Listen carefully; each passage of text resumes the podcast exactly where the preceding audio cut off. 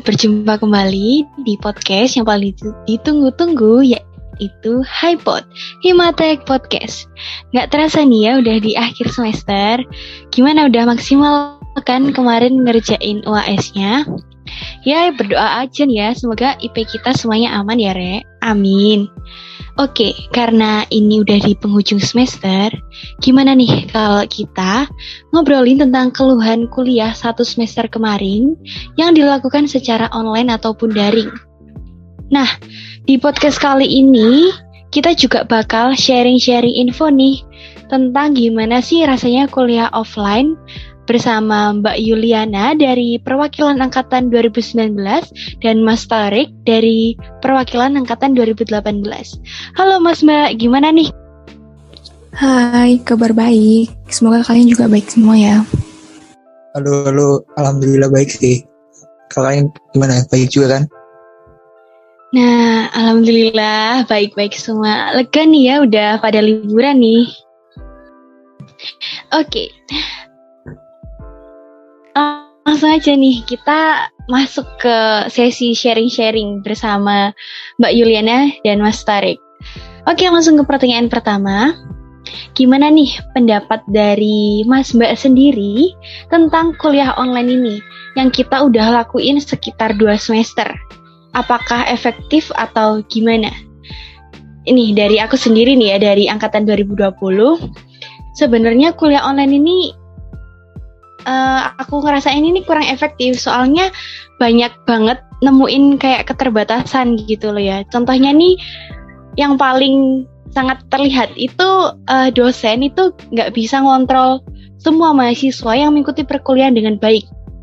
Ya kayak contohnya kita bisa mengikuti kuliah online ini dengan kita tiduran ataupun kayak sambil makan gitu. Kadang juga dosennya ngebolehin, kalian boleh kok ngikutin perkuliahan ini sambil makan dan lain sebagainya. Nah kayak gitu kan nggak bisa dikontrol sama dosen. Soalnya kita mengikuti pembelajarannya di rumah masing-masing seperti itu. Kalau dari Mas Mbak sendiri gimana? Oke, kalau menurut pendapat aku, efektif atau tidaknya kuliah online ini menurut aku itu kurang efektif. Ya sama yang dibilang seperti Misila tadi. Kurang efektifnya itu banyak faktornya kan, contohnya ada kendala jaringan atau device-nya yang berkebatasan. Terus untuk penyampaian materi sendiri dari dosen ke mahasiswanya itu juga terbatas, kurang leluasa juga, tidak seperti kuliah offline gitu. Kemudian juga tapi untuk dari mahasiswa sendiri itu bisa lebih maksimal dari mengerjakan tugas-tugas yang diberikan dari dosen sendiri, dan juga bisa mengasah kemampuan lain di luar kuliah. Kalau menurut Mas Torik bagaimana? Kalau menurutku sih apa ya, tergantung ke mahasiswanya lagi sih kalau aku pribadi ya, karena jujur kalau selama ini aku online kan materi-materi online kalau misalkan dosennya lagi terangkan kan bisa di record ya. Kalau dari aku berarti recordnya itu bisa aku review lagi sih, jadinya enak gitu loh. Kalau ada yang masih belum paham itu bisa nge-review dari record, atau misalkan di kelas lain itu udah ada mata kuliahnya ya, misalkan satu mata kuliah sedangkan di kelas masih belum. Jadi terkadang kalau aku pribadi minta link recordnya sih, jadi bisa tahu oh nanti besok mata kuliah ini bahasnya kayak gini. Kalau dibilang efektif atau enggak, menurutku kembali lagi ke mahasiswa masing-masing. Tapi kalau yang saya lihat dari dosennya sih tergantung dosen juga ya. Kadang-kadang dosennya ada yang tinggal share PPT atau absen, atau memang dosennya minta tatap muka via game meet atau Zoom. Kayak gitu sih. Untuk tugasnya, kalau tugas-tugas sendiri biasanya kalau online itu kan apa namanya? Ya mungkin ada satu anak yang ngerjakan terus share sedikit gitu sih. Jadi kalau efektif menurutku sedikit kurang efektif kayak biasanya. Tapi kalau dalam pembelajarannya setiap hari tergantung mahasiswanya masing-masing. Kalau misalkan memang mahasiswanya ditinggal tidur ya jatuhnya nggak efektif. Kalau memang udah niat dari awal untuk terima mata kuliahnya, jadi terima mata kuliahnya jadi efektif, karena kan mungkin dari share rekordannya bisa direview lagi, kayak gitu sih kalau aku. Nah, aku agak setuju nih ya sama Mas Tarik tadi. Karena gini, memang kalau kuliah online ini mahasiswa kan juga belum tentu bisa menerima materi yang disampaikan oleh dosen dengan baik. Nah, cara kita menyikapinya yaitu kita bisa nge-record ataupun minta materi ke teman-teman, atau juga kan di e-learning itu udah di-share materinya. Jadi kalau kuliah online ini kita bisa mempelajari materi dimanapun dan kapanpun selama kita memiliki kuota internet seperti itu. Oke, mungkin tadi udah disenggol dikit-dikit tentang kendala-kendala waktu kita menjalani kuliah online ini gimana. Nah, boleh disampaikan lagi nggak secara rinci gitu mungkin dari Mas Tarik ataupun Mbak Yuli tentang kendala waktu kuliah online kemarin ini apa aja? Sama dulu nih. Aku dulu ya, coba aku dulu. Kalau kendala aku sih, karena aku kebetulan ketua kelas kan, jadi kebetulan kelasku untuk yang semester 6 ini lebih sering dapat kelas yang pagi. Jadi kendala aku pasti bangun pagi. Sedangkan kalau kelas online ini biasanya dari anak-anak sendiri mungkin biasanya main sampai malam gitu kan, masih nge-game atau masih lihat YouTube sampai malam, jadinya bangunnya pagi itu habis sholat subuh tidur lagi itu kan molor gitu loh. Apalagi kalau aku sendiri kendalanya ada cerita satu menarik sih kalau dari aku. Kebetulan kan ketua kelas, jadi harus bikin link game meet.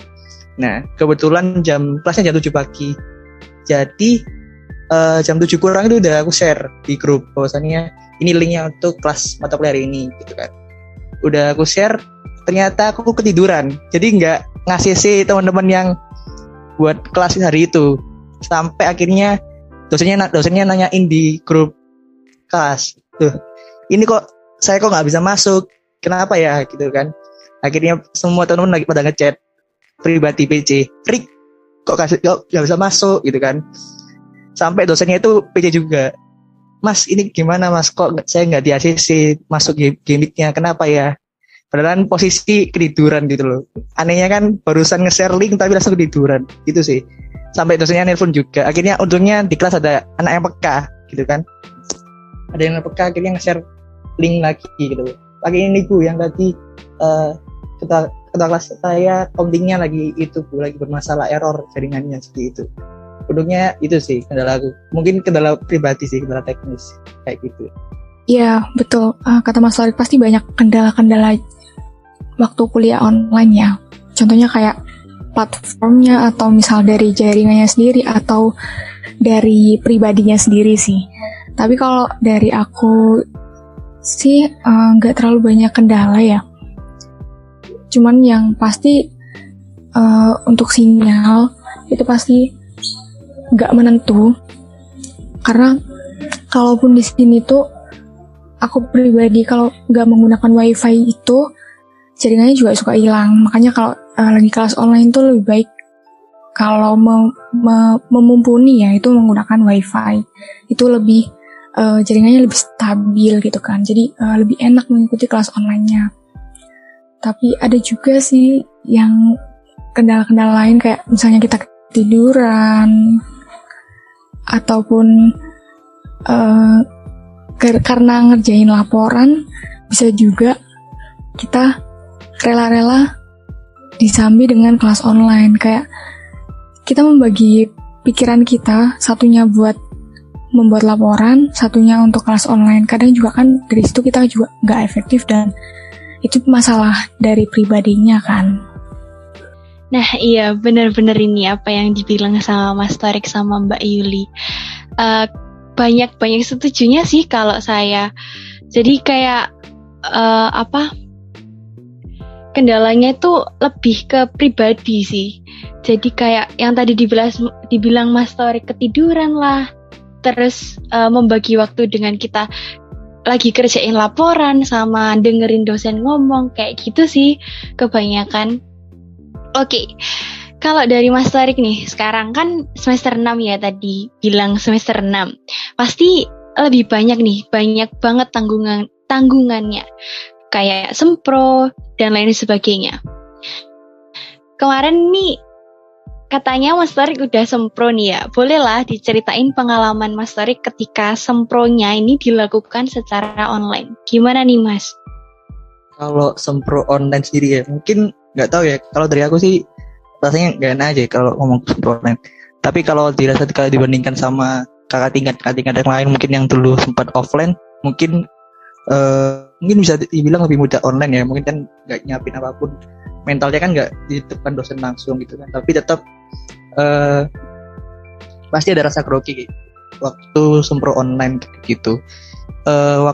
Mungkin kesibukan waktu sempro itu mungkin karena itu sih. Kemarin itu pasti waktu semproan pasti ada revisi-revisian. Jadi untuk semester sekarang sih sibuknya ada di revisi buat sempronya juga. Terus sekarang semester 6 juga ada KKN, PKL juga. Tapi mungkin nggak kayak kakak tingkat sebelumnya yang sempro offline, KKN offline, PKL offline. Jadi itu sih mungkin enaknya sempro online itu nggak ketemu dosennya langsung gitu. Jadi mentalnya mungkin nggak harus dipersiapkan banget kayak offline seperti itu sih kalau dari aku pribadi. Jadi ya mungkin ada untungnya juga sempro online gitu. Kalau sempro online aku sendiri pribadi kemarin itu terbilang cepat karena mungkin ada beberapa revisi yang jadinya alhamdulillahnya bisa dijawab, dan juga dosen pembimbingku juga bantu untuk membenarkan gitu. Jadi kalau aku pribadi kemarin sempro online termasuk ada enaknya juga kayak gitu. Oke, mantap banget nih kayaknya kemarin sempro online. Oke, sekarang kan tadi kita membahas tentang kuliah online. Mungkin dari Mas Tarik sama Mbak Yuliana sendiri kan udah pernah ngejalanin kuliah offline.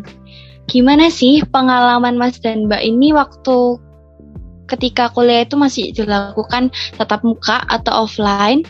Soalnya teman-teman angkatan 2020 ini pastinya juga pengen tahu lah gimana suasana ketika di dalam kelas, praktikum, apalagi pas waktu ujian. Kalau dibandingin sama online ini gimana perbedaannya? Oke, dari aku dulu ya. Pengalaman dari kuliah offline menjadi online sendiri itu menurut aku transisi yang agak susah ya. Tapi kalau pengalaman dari kuliah offline dulu itu enaknya kalau misalnya kita praktikum bareng gitu sama teman-teman kelas, bisa ngerasain praktikum secara langsung dan kita dapat data-data yang udah dilakukan gitu kan. Kalau sekarang di online itu kan kita cuma lihat video dan data juga udah dikasih dari aslab masing-masing gitu. Jadi kita cuma tinggal menghitung. Nah, bedanya kan pasti di praktikumnya secara langsung itu beda banget rasanya. Karena kalau cuma menonton video sih, ya bisa diulang berapa kali. Tapi kalau praktikum, ya kita ngejalaninnya cuma sekali. Terus kalau suasana di kelas sendiri sih nggak jauh beda ya. Pasti ada yang sambil ngerjain laporan, ada yang bahkan ketiduran gitu kan. Tapi kalau bedanya sendiri itu di offline itu kan kelihatan karena kita di satu kelas yang sama gitu. Kalau misalnya online kan kita di rumah masing-masing. Ada juga yang kalau nggak on cam itu malah nggak kelihatan dia lagi ngapain kan. Terus kalau offline sendiri tuh yang pasti pembelajarannya lebih leluasa ya, dari dosen maupun dari mahasiswanya sendiri gitu kan. Untuk materi yang misalnya belum jelas atau masih belum paham, bisa ditanyain ke dosen secara langsung, nggak perlu adanya malu-malu atau malu kalau mau bertanya. Kalau offline tuh lebih enak gitu kan. Kalau misalnya kita udah dijelasin masih belum paham, masih bisa diulang lagi, nggak ada kendala jaringan atau apapun. Terus kalau suasana yang lain, enaknya itu kalau offline kita biasanya kalau mau UAS gitu belajar bareng gitu kan, apalagi dari teman-teman himpunan itu ada mentoring ya. Mentoring biasanya di Gazebo F gitu tuh biasanya ada mentoring sebelum UAS ataupun UTS. Kita juga bisa belajar bareng di perpustakaan, ngerjain laporan bareng sama teman-teman. Kalau sekarang kan ya udah di rumah masing-masing belajarnya. Gitu sih kalau dari aku. Mungkin dari Mas Tarik. Mungkin kalau dari cerita Yuli sih, karena Mbak Yuli ini termasuk mahasiswa yang rajin ya. Jadi ceritanya baik-baik banget gitu kan. Kalau dari saya pribadi sih sama aja sih, mungkin mirip-mirip juga. Cuman mungkin suasana offline karena dulu ketua kelas, mungkin kalau kelas pagi itu kerasa sih, jadi belum sarapan atau belum, kadang-kadang jujur belum mandi tapi langsung berangkat gitu kan.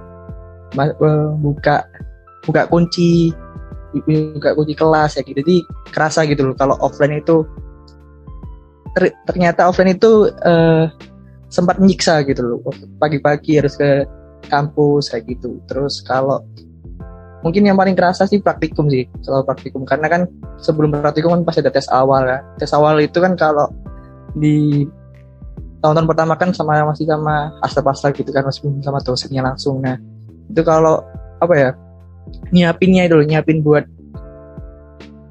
buat ketemu aslabnya itu kan perlu mental, dan juga nyiapin materi buat ditanya-nanya gitu nanti apa aja kayak gitu. Itu kerasa sih. Jadi kayak udah nanya ke praktikan-praktikan sebelumnya, gimana praktikum yang kemarin itu gimana. Nah, itu kerasa banget kalau offline gitu kan. Kalau online kan sama kayak katanya Mbak Yuli kan tadi kan cuma dikasih data doang gitu kan, data terus kita diolah datanya, cuma pakai Excel perhitungan, terus kita maparin perhitungannya kayak gitu sih.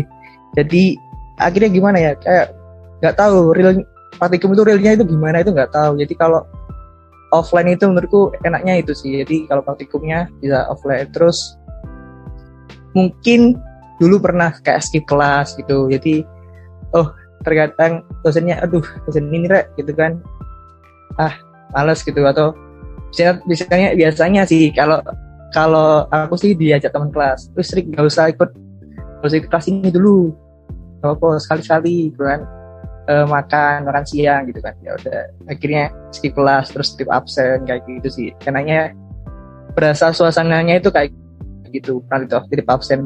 Jadi selama kayak satu semester kayak terkadang jatah, 2 kali titip absen aja gak apa-apa, atau 2 kali bolos gitu, kayak gitu sih kalau dulu offline.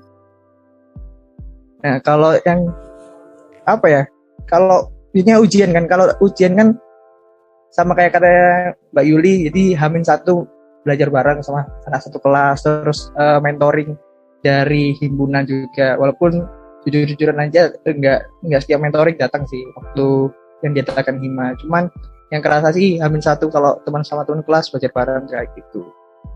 Kalau online kan mungkin bisa open book gitu kan. Terkadang ujiannya bisa open book. Makanya mungkin terkadang bisa lebih diakali gitu. Kalau di offline kan dulu apalagi kayak hitung-hitungan itu kan, wah nanti kira-kira pasti harapannya itu bismillah gitu kan. Soalnya itu mirip-mirip sama kayak tahun lalu gitu kan. Jadi kerjainnya lebih mudah gitu. Mungkin dari aku kayak gitu sih, atau ya kayak gitu sih, sekali doang cuma telat kelas itu mungkin salah satu yang bisa kerasa kalau offline. Kalau online kan telat kelas kan bisa join nanti kan nggak kelihatan gitu loh. Kalau offline kan telat gitu kan kelihatan, anaknya barusan masuk gitu kan, permisi maaf kayak gini. Apalagi kalau ada dosen yang telat, kalau masuk telat itu kan ada satu dosen pasti, mungkin teman-teman tahu juga kalau dosennya itu masuk jam 7, ya udah kalau telat kelasnya dikunci gitu kan, pasti bingung. Waduh, waktunya dosen ini, mata kuliah ini telat juga, wah nggak bisa masuk. Nah, itu mungkin pasti berasa kalau offline. Kalau online kan waktu dosen itu kan sama-sama dosennya, cuman kalau online mungkin ibunya cuma nanyain, ngabsen di kelas, namanya ini ada enggak? Oh enggak ada, berarti masih telat gitu. Kalau offline kan kelihatan anaknya langsung, enggak ada di kelas, itu enggak ada anaknya kayak gitu sih kalau suasana offline sama online.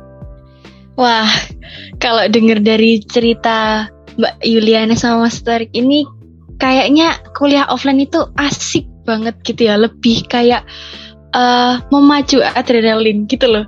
Apa ya, kayak terasa banget, gugupnya terasa, terus ya, dredegnya itu terasa gitu ya. Kalau online ini kan ya gimana ya, kalau gugup aduh pasti beda banget mungkin kalau sama offline. Mungkin teman-teman dari 2020 yang ngedengerin podcast ini terpacu lagi, kayak pengen aduh ayo kuliah offline. Mungkin kayak gitu. Oke. Misal nih sekarang kalau misalnya disuruh memilih Mbak Yuliana sama Mas Tarik, kalau milih kuliah maunya kuliah online atau offline nih? Oke, kalau disuruh memilih nih, jujur aja ya, kalau boleh milih nih aku milih kuliahnya. Waktu mata kuliah biasa itu praktikum, mata kuliah itu offline. Terus UAS-nya atau UTS-nya itu online. Kalau bisa kayak gitu enak banget gak sih? Gimana Mas Tarik? Enak kan? Kalau gitu sih aku setuju sih. Kalau bisa dari awal kayak gitu sih. Sama-sama setuju. Iya, karena ya bener sih, kalau praktikum kalau nggak offline kan kita nggak tahu realnya gimana. Kalau ujiannya disuruh offline, wah itu seru sih. Waktu masuk pasti liatin siapa yang jaga gitu kan. Kalau online kan nggak ada dosen menjaganya, jadi nggak masalah gitu kan. Kalau offline kan, waduh, dosen ini masuk kelas mana ya, ruang mana ya? Oh, masuk ruanganku. Iya benar. Jadi kayak tergantung sama dosen penjaga waktu ujian sih. Kayak kalau dari aku sendiri sih, ditanya misalkan disuruh milih antara kuliah offline atau online, prefer mana? Mirip-mirip jawabannya sama Yuliana sih. Kalau aku sih mungkin untuk sekarang karena semester 2 mungkin lebih enakan itu sih online, karena kalau di online kan terkadang itu banyak bisa bagi waktunya. Mungkin kalau ada anak yang nge-lab itu kan kebetulan masa pandemi ini kan masih bisa lab, cuman dibatasi gitu kan, jadi bisa bagi waktunya itu enak. Kadang kita lagi ngapain padahal nggak di depan komputer, dapat laptop, tapi lagi ngapain, kayak gitu sih kalau aku. Tapi tetap kangen suasana offline kalau boleh jujur seperti itu. Oke, jadi kesimpulannya nih ya, masing-masing metode pembelajaran atau entah itu kuliah offline ataupun online itu ada kelebihan dan kekurangannya. Contohnya tadi kalau misalnya kuliah online nih, materinya kita bisa belajar kapanpun kita mau, dimanapun kita mau. Tapi kurangnya yaitu tergantung dari kitanya, apa? Untuk kita punya kuota internet enggak? Terus kalau untuk keefektifan kuliah itu juga kembali lagi tergantung pada mahasiswanya sendiri. Nah, kalau misalnya kuliah offline itu interaksi sosialnya mungkin lebih terasa banget, apalagi ketika praktikum tadi, ketika Mbak Yuliana bercerita dan juga Mas Tarik bercerita bahwa praktikum itu sangat-sangat seru mungkin gitu ya. Nah, jadi ya kita berdoa aja semoga ini pandemi ini cepat selesai dan mungkin nanti Rektor bisa membuat keputusan yang sangat amat baik untuk kegiatan pembelajaran mahasiswa-mahasiswa ini ke depannya akan seperti apa. Oke, bagaimana nih? Mungkin ada harapan dari Mas Tarik dan Mbak Yuliana untuk ke depannya juga ini gimana? Oke. Kalau dari aku pribadi harapannya sih mungkin semoga pandemi cepat selesai sih, karena kan tetap namanya kuliah mungkin esensinya harusnya tatap muka di kampus sih. Jadi kita bisa maksimalkan semua fasilitas yang disediakan sama kampus kan. Kalau online kan fasilitas kampus kan kita nggak dapat gitu kan, kayak praktikum, pakai ruangan kelas dan lain sebagainya kan nggak dapat. Jadi apalagi kita yang teknik kimia itu butuh apa ya, real di materinya kan. Kalau materi kan cuma belajar secara teori gitu loh. Kalau praktikum kan nanti kan kita tahu, oh ternyata dengan teori seperti ini yang kami lakukan waktu praktikum, oh apakah benar salahnya kan bisa kelihatan atau taunya gitu. Jadi semoga bisa cepat kuliah offline dan yang pasti pandemi reda, jadi bisa kuliah offline sih seperti itu. Ya aku juga sama sih kayak yang Mas Tarik bilang. Semoga pandemi ini cepat berlalu, jadi kita bisa kuliah offline sama-sama.